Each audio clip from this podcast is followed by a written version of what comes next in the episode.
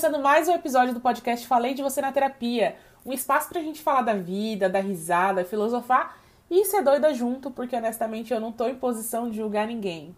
Eu sou a Ariane Freitas e você me encontra nas redes sociais como Love Maltini ou nas redes do podcast, arroba Falei na Terapia, no Twitter e Instagram. Hoje eu vou começar dando uma notícia séria. Rufem os tambores. Eu sou gorda.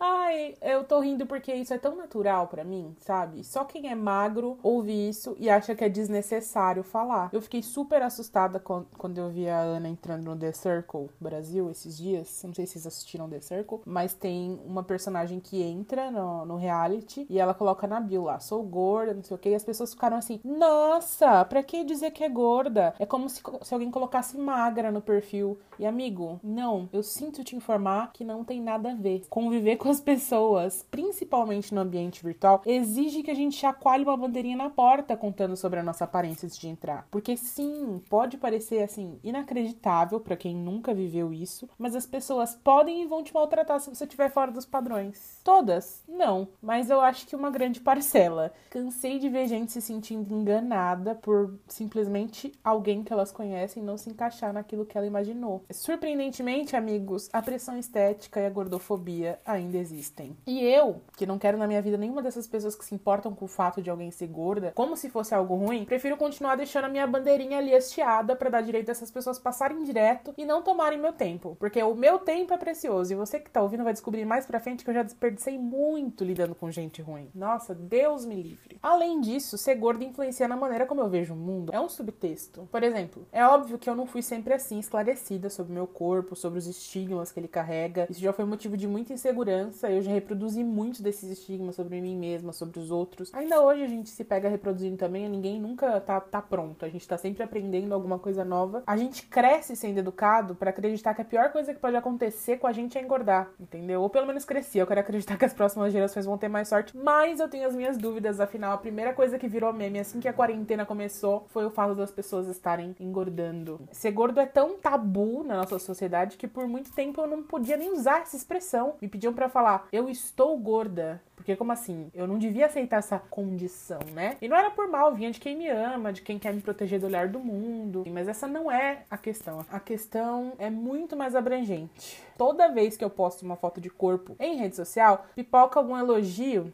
se é que a gente chama isso de elogio, do tipo, ai, nossa, eu queria tanto ter a sua coragem. E eu fico assim, que coragem, gente? Eu tô ali, na praia, curtindo o momento. Eu publico uma foto dele. Como isso é diferente do que a gente faz todos os dias, sabe? Eu não preciso de coragem para postar uma selfie. Mas na verdade, é como se qualquer corpo que não se parece com um manequim de boutique tivesse errado. E por isso, aparentemente, muita gente precisa sim de coragem para postar uma foto. E o que essas pessoas não veem é que vai muito além da relação com o próprio corpo. A gente está falando da relação do corpo com o mundo que foi construído ao nosso redor. Mais do que, sei lá, a coragem de vestir uma regata ou um shorts, a gorda precisa também de força. Força para sair de casa sem se preocupar se vai encontrar uma cadeira que comporte seu corpo, sabe? Se vai conseguir passar na catraca do ônibus sem dificuldade força para marcar uma consulta, porque a gente tem que ficar torcendo para ser examinada com dignidade, para ser vista pelo médico, além da nossa forma física. Tem que ter força para lidar com a preocupação de ter ou não um leito adequado para, sei lá, parir um filho,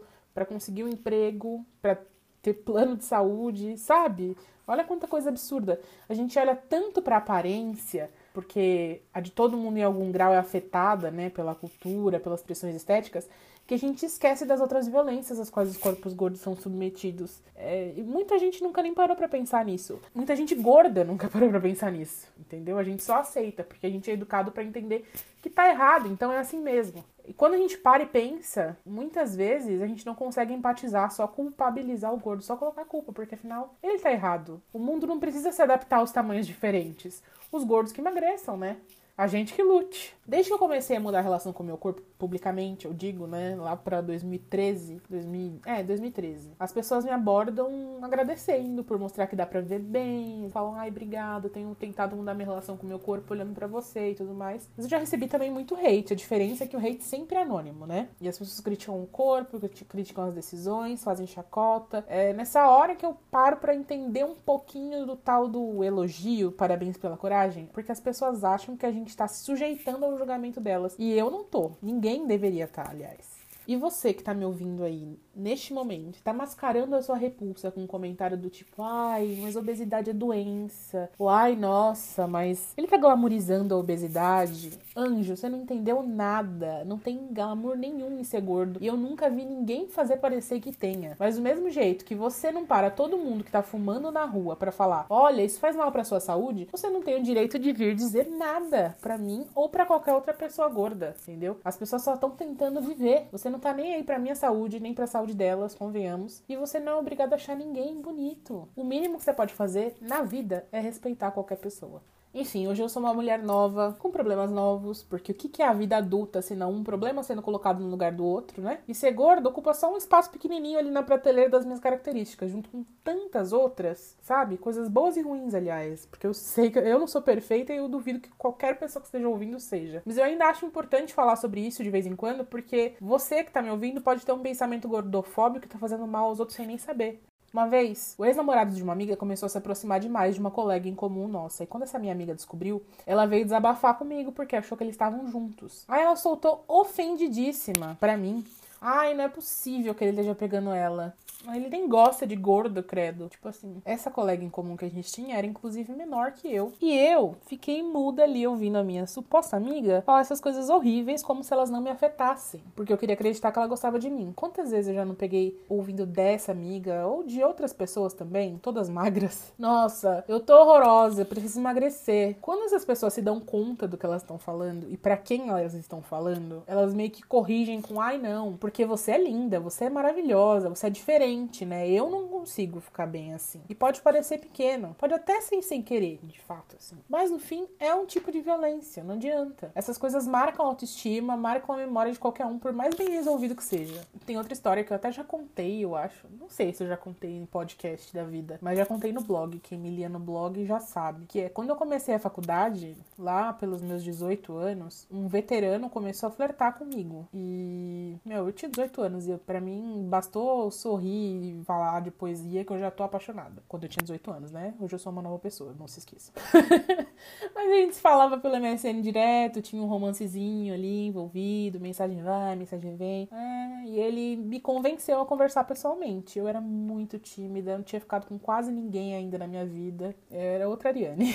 E aí a gente teve um mini date, tipo assim, do lado da faculdade tinha um McDonald's e a gente se encontrou lá algumas horas antes da aula. E aí, gente, foi uma longa conversa. Horas e horas e horas dele sendo muito fofo, falando quanto eu era especial, nananã. E aí ele conseguiu me beijar. Mas não levou nem cinco minutos depois dele me beijar, pra ele falar: Ah, você sabe que eventualmente os caras podem fazer piada, né? Sobre o fato de você ser gorda. Meus amigos, eu espero que você não se importe. E aí, eu congelei, porque esse ser de luz em nenhum momento sugeriu que ia me defender. Na verdade, do jeito que ele falou, ainda ficou parecendo que ele ia dar risada junto. Tipo assim, ai, seja compreensível, eu vou rir de você, mas é só para não desapontar meus amigos, tá? Ai, gente, sério. Nesse dia eu acho que foi a primeira vez que eu tive um clique de tipo, eu não preciso lidar com essa merda. Obviamente, se fosse hoje hoje eu teria xingado o infeliz, mandado se fuder. Mas eu ainda tinha 18 anos, ainda tava começando a entender o que estava acontecendo. E eu simplesmente saí e nunca mais falei com essa pessoa na minha vida. Aliás, eu já dou aqui um, uma salva de palmas para Ariane dos 18 anos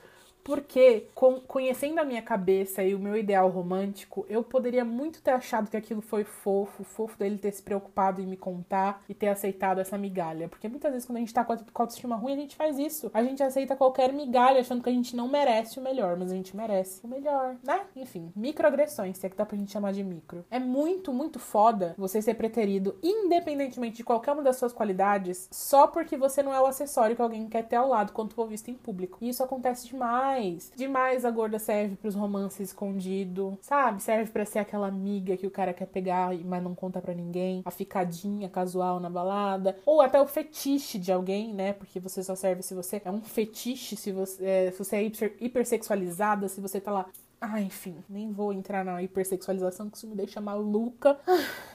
E eu só tô falando da vida romântica aqui. Eu nem entrei na área profissional. Nem vou entrar porque ah, quando eu era criança e adolescente também, não tinha gorda na TV, não tinha gorda em espaço de destaque. Não era simples eu me sentir normal, porque o máximo que encontrar era uma pessoa não magra servindo de alívio cômico no núcleo de humor da novela ou no Zorra Total, sempre alimentando aquela ideia de que a gente precisa ser engraçada, precisa ser desbocada para se encaixar, ou então é super inteligente, ou é a amiga encalhada. Lá no fim da adolescência eu descobri o The Gossip, mais especificamente a Beth Dito, né, que é a vocalista, e foi inexplicável, porque ela é foda, tem um trabalho foda, se parecia comigo, gorda, LGBT, posando pelada, sabe, visibilidade mundial, criando sua marca de moda ali, se posicionando.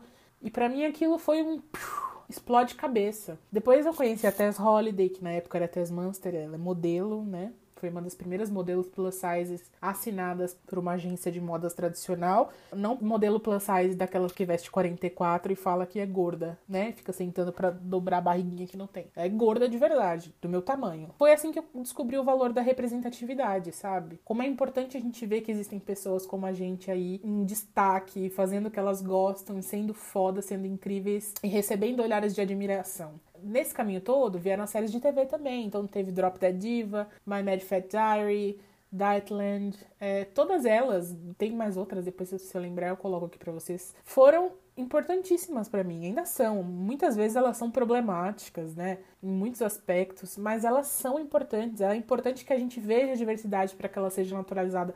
É importante que essa discussão ocorra num, num espaço além do nosso, que as pessoas enxerguem o que a gente sente de forma racional. A gente não quer que ninguém sinta pena, a gente quer que as pessoas entendam, empatizem e, e, naturalizem aquilo, enfim. Com as redes sociais isso fica cada dia mais acessível, óbvio, né? Depende de você decidir como é que você vai enxergar o mundo. Então, se eu resolver consumir só conteúdo de corpos magros, qualquer coisa vai parecer desconexa dessa realidade para mim. Vai parecer errada, vai destoar. Eu não vou me sentir bem. Mas a partir do momento que a gente constrói um ambiente diverso, com corpos parecidos com o nosso, também com corpos diferentes, a gente aprende a se sentir confortável na própria própria pele e julgar menos a pele dos outros. É muito doido como o olhar muda sim, a maneira de pensar da gente muda sim. Mas a gente precisa estar tá disposto a isso, a gente precisa estar tá disposto a estudar, sabe? E não esperar que alguém venha ensinar o tempo inteiro, porque eu vejo muito isso hoje em dia. Aquela coisa de, ai, mas coitado, ele foi educado assim, precisa, alguém precisa ensinar isso pra ele. Eu também fui educado assim, e se eu ficasse sentado esperando alguém me ensinar, talvez eu nunca mudasse a minha cabeça, talvez eu me odiasse hoje, talvez eu tivesse sérios problemas para lidar com a minha vida, não que eu não tenha, mas são em outros âmbitos, porque eu não parei para ir atrás daquilo que me interessava, porque eu nunca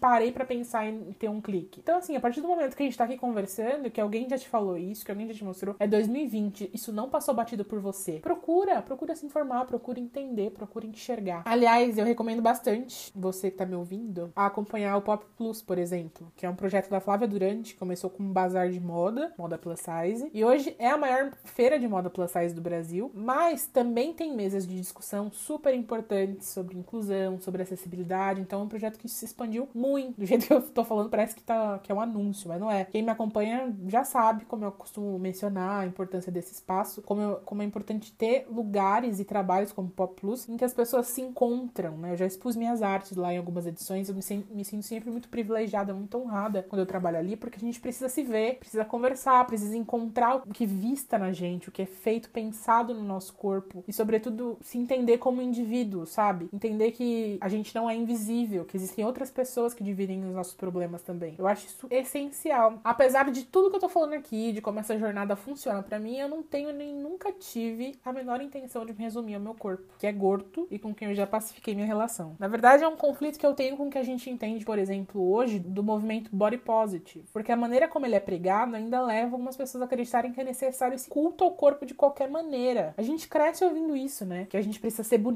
e o que, que é beleza, porra? Pra mim não é isso, sabe? Pra mim o body positive serve para normalizar, para que as pessoas não olhem com resistência para os corpos que hoje são marginalizados. E aí a gente nem tá falando só de corpos gordos. O body positive tá aí para você saiba que tá tudo bem mudar, desde que seja porque você quer. Não porque as pessoas te falaram que isso é o certo, as pessoas te falaram que isso é o normal, entendeu? Tá tudo bem você não gostar disso ou daquilo. Não dá para se amar o tempo inteiro, mas ainda assim, independentemente de qualquer coisa, todos os corpos merecem dignidade, respeito e espaço igualmente. É só isso que eu acho que a gente precisa entender e espalhar. Eu quero ocupar todos os espaços, independentemente da minha aparência, mesmo sem tornar minha aparência o assunto em todos os espaços. Eu quero que a minha narrativa vá além de ser gorda, porque isso não devia fazer diferença. E eu sei que parece contraditório, afinal eu tô falando disso aqui, né? O episódio chama Eu Gorda. Mas eu tô falando para tentar, pelo menos dentro desse pequeno espaço que eu tenho, mostrar como ainda é difícil. As minorias são tratadas como um token, como a cota, tem que ter uma gorda, tem que ter um negro, mas é sempre para falar sobre autoestima, para falar sobre corpo, para falar sobre negritude. Nunca é para ser mais um dentre os outros para falar daquilo que me interessa, além da própria identidade. Por isso que meu conteúdo não é focado em aceitação especificamente, por exemplo, porque a minha luta é para que, como gorda, eu seja respeitada falando de qualquer assunto, como qualquer pessoa. E, gente, pelo amor de Deus, isso não é uma crítica a quem faz conteúdo body positive, de jeito nenhum. Primeiro, porque sim, é, é, é necessária muita força para se expor na linha de frente desse diálogo. As pessoas são cruéis, são perversas, elas vêm com o punho fechado, vêm com a cabeça fechada e elas batem muito. Segundo, porque eu não critico como cada um guia seu conteúdo e se relaciona com a própria autoestima. Porque mais do que a dificuldade que a gente enfrenta na hora de produzir qualquer conteúdo, eu respeito a maneira como cada um experiencia sua relação com o próprio corpo e como cada um decide externalizar essa relação. Eu falo desde sempre que o amor próprio é uma jornada muito pessoal. Ninguém conhece as cicatrizes que o outro carrega. É impossível definir do que, que cada um precisa para sarar. Não tem fórmula. Tem gente que se sente bem nua, tem gente que se sente bem com uma roupa que veste diferente, tem gente que se sente bem não falando disso at all. E tá tudo bem. O importante é que no final todo mundo se sinta livre. E livre de verdade, não livre hashtag livre no Instagram, sabe? Liberdade para mim, por exemplo, é perceber que hoje eu viajo pra praia com os meus amigos e em nenhum momento, durante desde o processo de ai, vamos viajar e até eu estar tá lá na, sentada na areia postando no sol, não existe uma dúvida se eu vou ou não, sabe? Eu só pego os biquínis, coloco na mala e vou. Eu passeio para lá e para cá sem camiseta, sem nenhum desconforto. E a Ariane pré-adolescente, meus amigos, se escondia embaixo do guarda-sol, encolhida. Ser vista para mim era uma afronta. Hoje eu não tô nem aí. Se você tem problema com o meu corpo, o problema é completamente seu. E a liberdade para mim hoje também vai muito além da questão da exposição. É quando eu me sinto confortável para simplesmente sair de uma consulta em que o médico me tratou mal ou atribuiu todos os problemas da minha vida ao meu peso, sem nem me examinar, aliás, procurar outra pessoa para me consultar, sabe? Não me deixar diminuir por uma piada que o médico faça no consultório, achando que tá tudo bem. E olha, eu já passei por situações horríveis, de estar tá com um problema seríssimo, de estar tá desnorteado, um problema que não tinha nada a ver com, com ser gordo ou não.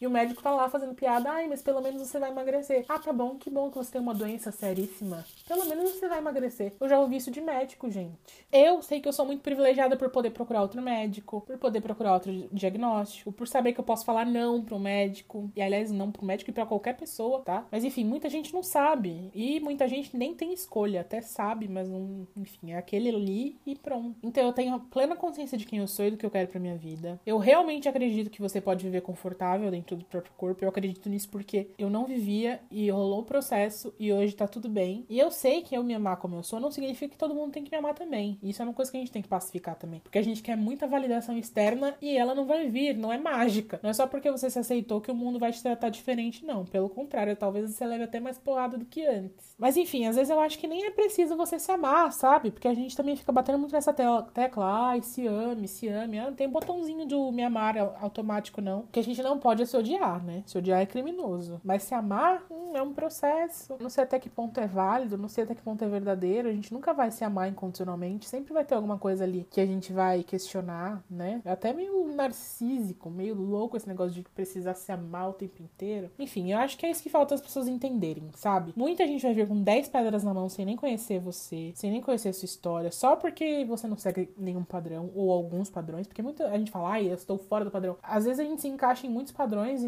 e não em outros, sabe? Não precisa ser também completamente outcast. Uma coisa que eu me dei conta muito cedo, não, acho não sei se muito cedo, mas assim, logo no início de todo esse processo, foi que essas pessoas estão passando por um problema muito mais grave do que elas estão apontando em mim. Se elas estão me atacando, é porque elas não sabem lidar com o fato de que eu tô tranquila fora da curva, sabe? Elas não se aceitam, elas estão lutando todo dia ali pra estar num padrão. E aí bastou ver alguém que consegue viver em paz fora daquele, daquele lugar, elas se sentem pessoalmente ofendidas. Então, assim, a única coisa esperar de verdade é que essas pessoas que gastam tempo fiscalizando o corpo alheio possam ser felizes um dia de verdade, né? Porque claramente tá faltando isso. Se você não tá feliz, você tem todo o direito de mudar, sabe? Você pode e você deve ser quem você quer, como você quer. Não por causa dos outros, mas para você ter paz todos os dias. Agora, se você tá bem e te falarem que isso é errado, nem se preocupe em responder Porque a partir do momento que você decide fazer uma mudança pelos outros, além de você estar tá se agredindo, você também não vai ficar satisfeito, sabe? E aí esse ciclo nunca vai ter fim. É super ok que a gente não se ache bonito, que a gente não se ache 100% legal, mas não é nem um pouco ok que a gente não se respeite. Eu convido vocês a enxergarem além da beleza dos corpos. Isso nem falando só de si mesmo, mas dos outros. Olhar para a história das pessoas, sabe? Lembrar que existe um ser humano ali dentro, habitando o mesmo mundo que você e quase sempre com mais limitações, não porque essa pessoa tenha limitações de fato, mas porque quem construiu tudo ao redor até hoje escolheu não olhar para aquele corpo, não julgar que aquele corpo seja digno digno de habitar o mesmo espaço. Enfim, ele que se adapte. E não é bem assim que funciona. Mesmo que essa pessoa resolva se adaptar, ela vai estar tá viva durante o processo. Não existe um passe de mágica que faça você entrar no padrão imediatamente. É por isso que ele é tão desejado, não é mesmo? Vamos ser mais empáticos juntos. Para de ser doida é o quadro em que vocês compartilham suas frustrações e eu ouço e comento carinhosamente ou não, tal como uma amiga conselheira que não tem base nem moral nenhuma, mas está sempre ali querendo ajudar. Se você quiser mandar uma mensagem para esse quadro, é só escrever para falei de você na terapia@gmail.com ou entrar nas redes sociais arroba falei na terapia no Twitter e no Instagram. Eventualmente eu também abro box de perguntas sobre temas específicos que eu pretendo abordar aqui, como foi o caso desse episódio. As perguntas foram mandadas lá no meu box do Instagram arroba Love Maltini e algumas no e-mail também, porque né, vocês são maravilhosas e já encontraram um caminho pra gente conversar. Meu desabafo, pedido de conselho, é para a seguinte situação. Eu fico, ficava com um cara e em meio a várias conversas, ele disse que gosta de mim, quer ficar comigo, que sabe que sou a pessoa certa. Porém, acompanhado disso, disse que tinha medo de ser um escroto comigo se começássemos a namorar. Escroto por querer me encaixar num padrão que eu definitivamente não estou, padrão de magreza, e eu sou gorda. Ele me disse tudo isso e, obviamente, eu anulei na hora as partes em que ele dizia gostar de mim, porque na minha cabeça isso, esse medo de em algum momento tentar me encaixar no padrão das minas que ele ficava, nem entraria em pauta se ele realmente gostasse de mim. Ele segue dizendo saber que eu sou a pessoa certa e quer conversar comigo sobre isso, mas depois dessa eu não sei se vale a pena. Mas também não sei se deveria apenas excluir a possibilidade dessa conversa e dizer para ele que não devemos mais continuar com isso. Obviamente, isso mexeu com a minha autoestima e me deixou puta demais por me questionar sobre mim. Será que dou chance dessa conversa acontecer e escuto o que ele tem para dizer? Bloqueio de tudo e finjo que nunca vi? Help! Tá, eu já tinha gravado a sua resposta, eu já tinha gravado todas as respostas, aliás. Aí fui começar a editar e ouvi sua pergunta de novo e mudei de ideia. Vamos lá. Eu acho que você captou a mensagem. O cara já tá falando em mudar você antes mesmo das coisas começarem. Eu acho que isso é um, um pisca-alerta. Não tô falando para você simplesmente deletar ele de tudo, bloquear de tudo, porque somos adultos. Do jeito que eu entendi ele falar, me sinto com medo, né? Talvez, não sei se você expressou em algum momento que não queria que ele impusesse alguma coisa, ou que algum comentário que ele fez naturalmente possa ter te machucado, e aí ele falou que se sentia com medo. Se não for o caso, se ele jogou essa bomba do nada, aí eu acho que é bom se preocupar. Mas se for por causa de alguma coisa que você falou e falou, ai, tenho medo de te magoar, já fica aí o aviso para você de que não vale a pena. Mas em todo caso, se você quiser conversar, eu acho sempre sensato a gente colocar as cartas na mesa. Você falar para ele assim: olha, e aí, o que, que você tá querendo dizer com isso? E aí é opção sua continuar ou não. Mas assim, sinceramente, eu nunca duvido, nunca questiono a capacidade de um macho fazer a gente sofrer por coisas estúpidas. E aí, se ele já deixa avisado que pode fazer sofrer, aí,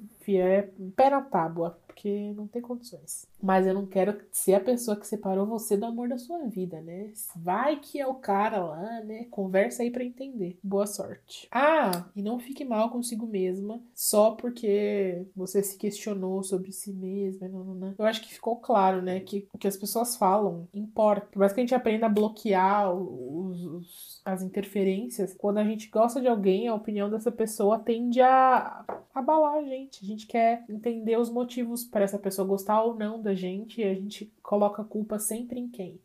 Sempre em si mesma. Nunca o problema é o outro. O problema é sempre a gente. Cuidado para não, não se aceitar como um problema quando na verdade o problema é ele. Ele que te conheceu assim, que achou você incrível assim. Se você é tão incrível, tão perfeita, garota ideal, por que, que ele vai tentar mudar você? Mais uma mensagem. Para mim, a parte mais difícil de amar meu corpo é lidar com a pressão externa. É horrível a sensação de talvez eu devesse ceder à pressão estética mesmo. Só assim vão parar de encher meu saco. Pregam que se amar é tudo, mas a gente sabe que não. É, eu falei que amar, se amar não é tudo. A gente sabe que não é. É importante que a gente lembre que nem emagrecer e nem se amar são as soluções para todos os problemas da vida de ninguém. Porque, primeiro, se você emagrece sem se conhecer e sem entender por que você tem aquele anseio, você não vai conseguir se enxergar no corpo que você está, você vai ter conflitos, enfim. E se você acha que se amar vai resolver os problemas, eu sinto informar que por mais que você se ame, o mundo vai continuar sendo o mesmo por algum tempo. Eu espero que as próximas gerações deem mais sorte, mas por enquanto a gente ainda vive num mundo que não é adaptado pra gente. E a gente vai apanhar de todos os lados.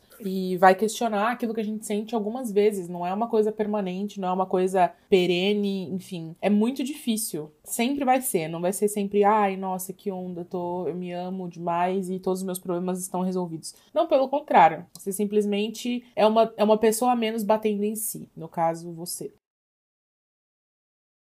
A gente está o tempo inteiro ouvindo do mundo externo como a gente tem que ser e nunca se dá tempo para ouvir quem a gente é, ouvir de dentro para fora, se entender, se, sabe? É, as pessoas falam que não gostam da palavra aceitar, porque aceitar implica que tá errado e a gente tem que se conformar com isso, mas eu, eu entendo que aceitação é a gente ouvir o que a gente tem a dizer, sabe? E ficar em paz consigo mesmo. E, e por isso que eu acho que aceitação é não só é amplo, como é válido para quem tá dentro do padrão, para quem tá fora do padrão, porque a gente vai receber estímulo externo o tempo inteiro. E se a gente parar para ouvir só o estímulo externo, a gente nunca vai conseguir chegar a um consenso, a gente nunca vai conseguir criar nossa própria identidade. E aí é aquilo que eu falei, quando você muda por conta de estímulos externos e não por conta do que você de fato quer, você não se identifica, é uma violência com você mesmo. Você olha para aquilo e você não consegue reconhecer quem você é. A gente precisa de muita terapia. Muita terapia porque é uma vida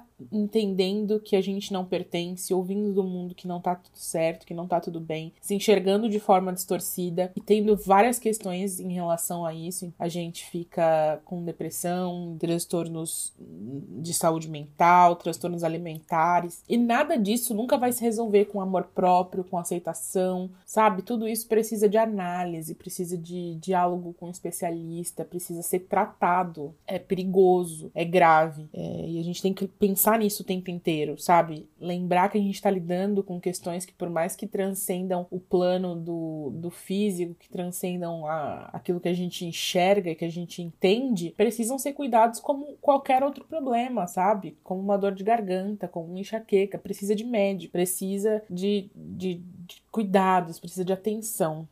Essa semana dela fez aniversário e ela postou a foto lá no Instagram e aí as pessoas estavam lá. Nossa, como você está linda, não sei o quê. Então tinha, tipo, um monte de gente insinuando que ela não era bonita quando ela tava gorda, que, tipo, que emagrecer tornou ela bonita. E do outro lado tinha um monte de gente falando assim, nossa, preferia gorda. Isso é, sempre vai ter alguém dando palpite sobre o nosso corpo. Nunca é bom o suficiente. Ou a gente tem que emagrecer, ou a gente era melhor quando tava gordo. E enquanto a gente ouvir isso, porque, enfim, a gente tem um trabalho muito árduo aí de educar as pessoas para que elas sejam menos invasivas, a gente tem que bloquear, porque não dá. Eu acho que, é, é, inclusive, eu acho que bloquear o que vem de fora é um trabalho tão árduo e tão importante quanto entender o que tem lá dentro, sabe? Porque é isso, a gente vai, não vai milagrosamente ficar magro ou milagrosamente se amar, né? Como as pessoas falam, e nunca mais ouvir o que as pessoas ao redor têm a dizer, né? Não vai começar a passar passarinhos em volta e você vai sentir a rainha da autoestima. Não é assim. Eu tô aqui falando, ah, eu, eu tô super de bem comigo mesma, sei lidar com quem eu sou, eu gosto de quem eu sou, eu gosto de ser como eu sou, mas eu tenho todo o direito de amanhã olhar para mim e falar assim: bom, eu acho que eu queria mudar, e mudar completamente, sabe? Do mesmo jeito que eu posso não mudar nunca. Eu não tenho como prever como eu vou voltar amanhã. A gente muda o tempo inteiro. A gente tá o tempo inteiro vivendo coisas novas que vão adicionando e vão interagindo e vão fazendo a gente se tornar uma pessoa completamente diferente. E eu não posso ter medo de mudar porque as pessoas vão me cobrar que eu era assim, assado, eu disse isso, eu disse aquilo. A única pessoa para quem a gente tem que dar satisfação sobre quem a gente é de fato somos nós mesmos. Porque senão a gente enlouquece. Sério. E não é fácil falar não para as interferências externas. Claro que não. Nossa, quantas vezes eu achava que eu tava ótima, que eu tava maravilhosa, no auge do, do autoconhecimento, da autoestima. E aí veio um comentário de alguém que importa, né? Porque assim, nunca é um comentário aleatório. Ou é, ou é num momento que a gente não tá bem, ou é de alguém que de fato afeta a gente. E ele vem e na hora você pensa assim, hum, não me abala. Mas quando você vê, já tá tomando a sua cabeça lá. E você fala assim, opa, opa, opa, quem plantou essa ideia louca na minha cabeça? Porque ela veio por aqui. É fácil? Não é fácil. Como diria aqui, a próxima mensagem é uma luta diária. Vamos ver a próxima mensagem. Uma luta diária, principalmente com a minha barriga. Me amo, mas às vezes bate bad. Vamos falar sobre barriga, gente. Gorda tem barriga. Vamos falar sobre barriga, gente. Gorda tem barriga. Cuidado com as inspirações que vocês buscam, né? Modelos, plus size, né? Falar sobre autoestima, falar sobre feminismo, falar sobre qualquer pauta que gera um interesse, uma comoção coletiva é muito importante, mas ao mesmo tempo, às vezes esses discursos acabam se esvaziando. Por quê? Porque a gente vive num mundo capitalista e tudo que puder gerar lucro vai virar uma fonte de lucro. Essa coisa da gente falar, ah, não, mas olha só quantas marcas fazendo roupa plus size, nananã, e olha essa modelo, ela me inspira, pipopopó. Os discursos, eles já estão enquadrados para vender ali e a gente está acostumado a receber essa interferência. Última mensagem. Eu acho lindo body positive e todas as minas gordas, etc. Menos eu. Pois é, esse pensamento é outro que eu recebo constantemente. Queria conseguir me achar linda como eu acho a fulana linda. Olha, eu acho que fica muito autoajuda e muito ah, cumbaiá esse momento. Tipo, ah, nossa, olha como eu sou linda, como somos lindas, vamos nos amar, vamos dar as mãos. É, se olhe no espelho, se admire. Eu tenho, eu tô tendo, especialmente nessa quarentena, um, uma dificuldade muito grande para produzir conteúdo, porque eu tô acostumada a falar de, de coisas positivas, e, enfim, né? Não no meu perfil pessoal, mas em, em outros trabalhos e tudo mais. E a gente tá passando por um momento em que é muito desmotivador.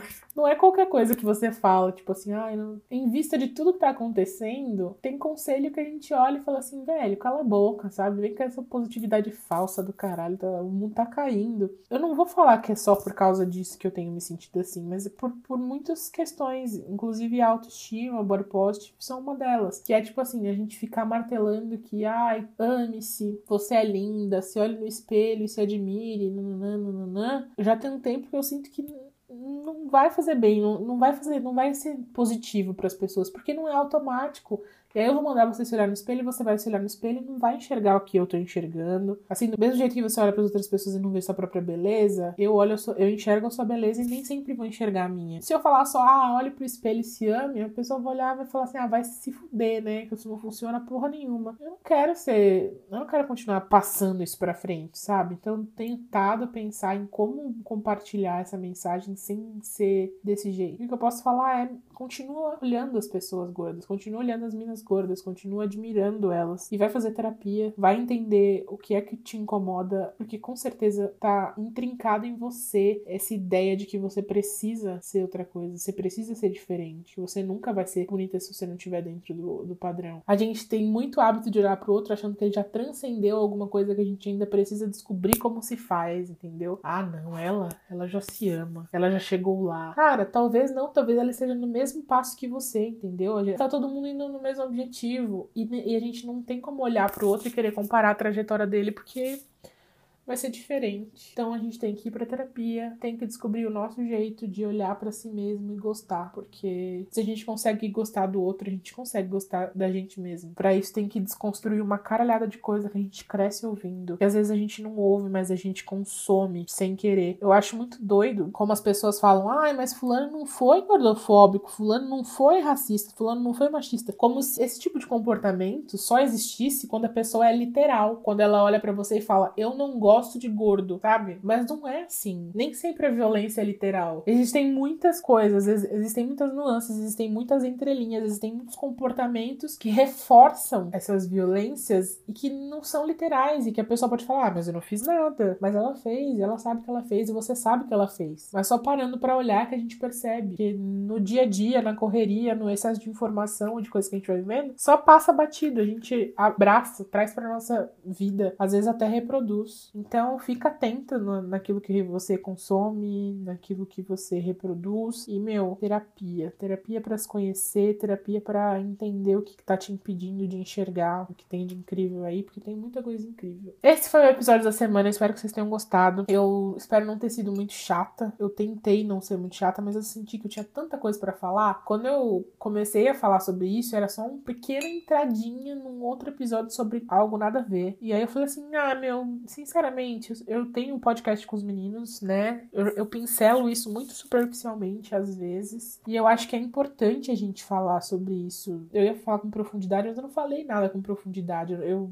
indiquei as séries correndo. Inclusive, depois eu vou mandar na newsletter falando um pouco mais sobre cada uma delas. Eu acho que vale a pena. Mas é isso. A gente precisa conversar, a gente precisa levantar essa pauta. Eu não posso ficar querendo me esconder de falar sobre isso, porque, ai, vai ser chato, né? Descansa militante. Até porque eu não tô militando, postar tweet, falar um pouquinho no podcast, isso não é militar. Eu tô só desabafando aqui com vocês, mesmo tentando entender a perspectiva. Desculpa, cometi textão. Estou nas redes sociais como Love Maltini e as redes do podcast, arroba Falei na Terapia. Pode mandar mensagem, pode conversar comigo, pode me dar sua opinião. Não me bate, por favor. Vamos conversar civilizadamente. Beijo e tchau!